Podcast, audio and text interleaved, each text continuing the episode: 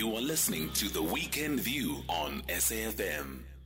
On to this now. There have been mixed reactions following this month's reopening of some eThekwini beaches in KwaZulu-Natal that have been closed due to high E. coli levels. eThekwini Mayor Mxolisi Kaunda and his team excitedly recently opened beaches that had forced environmental challenges. Kaunda and his team even went for a swim at the North and Umhlanga beaches to show their public uh, to show the public in fact that the water is indeed safe. Look, it's safe. We can go in and, and take a dip as well it was the message.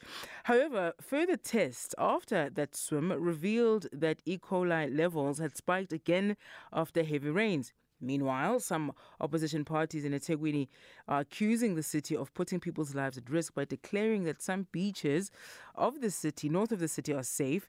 Members of the um, EFF in KZN have also been picketing against what they say has been a premature reopening of some beaches in Durban.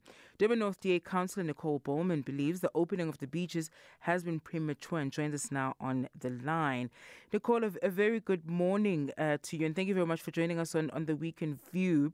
Um, we know as well that, the, of course, the, the, the recent rains have contributed to to the state of the beaches. But uh, are, are, we are we saying that uh, the reopening as was premature, regardless of the rains? That uh, the the mayor's performance and his team jumping into into the water, in fact, shouldn't have happened. Good morning, Sid and Zila, and thank you very much for having me. Um, yeah, well, yes. Um, you know, from these, with these water tests that are being conducted currently and the levels of E. coli that we are experiencing in the water, and I talk about the oceans more specifically, there's a number of, um, when I say elements that come into play. So obviously we did have the rains on the weekend of the 26th and the 27th of November, with the last um, documented test having been conducted on the 25th of November.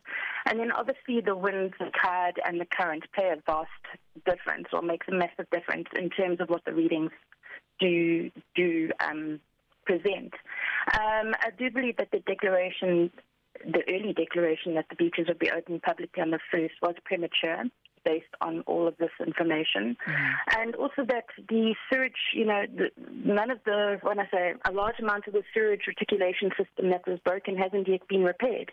So from the back end, we've seen that um, there is still a, an overflow, there's still a discharge of massive amounts of sewage going into our various river systems.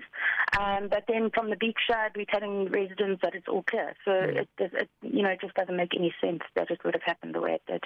All of this is happening at a, at a very difficult time as well, uh, Nicole. It, it's, yeah. you know, the, the, festive season. Many people look forward to, to traveling to Durban. Um, I, I wonder though how, how, how as opposition you you perhaps would, would have wanted all of this handled because of the mixed messages as well. Imagine having adverse effects really on um, on, on the economic I suppose potential of of the city, especially during December when many people are looking forward to come out, spend money, spend their time there, get, get into the water and have a good time.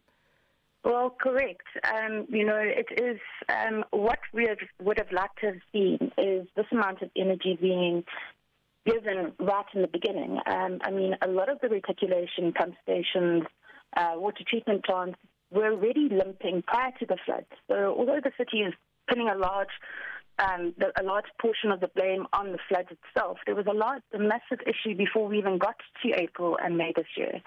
Um, and then obviously we spent almost seven months with zero, none, no action being taken at the various issues at all. Mm. I mean, I'll speak to you about Umhlanga and Umhlanga pump station. I mean, that obviously uh, contributes to, to coli and sewage on the Umhlanga beaches. Mm. Um, you know, there, there were two elements here. Obviously, the pump station itself, which um, was commissioned at the end of November, so they only started working on that in October. Um, the teams worked full, full 24 hours, um, and they got it commissioned. I mean, commissioned and, and operational are two different things. However, further down the line, closer to the beach where the sewage from Umhlanga was coming from, there are five, or were five, we reduced it, I see there's now about three still. There were five blockages, which was, was blocking, um, you know, stopping water getting to the pump station. So those discharges were again just offloading straight into the Umhlanga River. Um, mm. so, you know, for me, it was a, it's just been a little too late. Um, you know, I would have liked to have seen the city taken everything into account, worked systematically through the whole reticulation system, and make sure that everything was operational a month before, Yeah. and then obviously put the test into play and open it officially on the first of, of December. So, what's your message, uh, Nicole, to to holiday makers? Uh, sh- should they come to, to Durban? Should you know? Should they avoid the water? W- what should people do? Okay, so Durban, thankfully, um, you know, we talk about eThekwini. It's a very, very big city, and we have a, a, a vast array of other activities our tourists can t- partake in. And also, obviously, we've got the various um, municipal swimming pools that are open Yeah. to the public. So there are opportunities or options, at least, uh, for, for the general public. Yeah. Um, in terms of the beaches specific, is to, you know, and this is my concern, is that a, a large portion of beachgoers don't have access to data. Um, they will hear a media statement that might have been published three days ago, but then another one published today, and the readings are different, and the beaches have been closed because it is an on-off, it's like a tap on-off effect currently.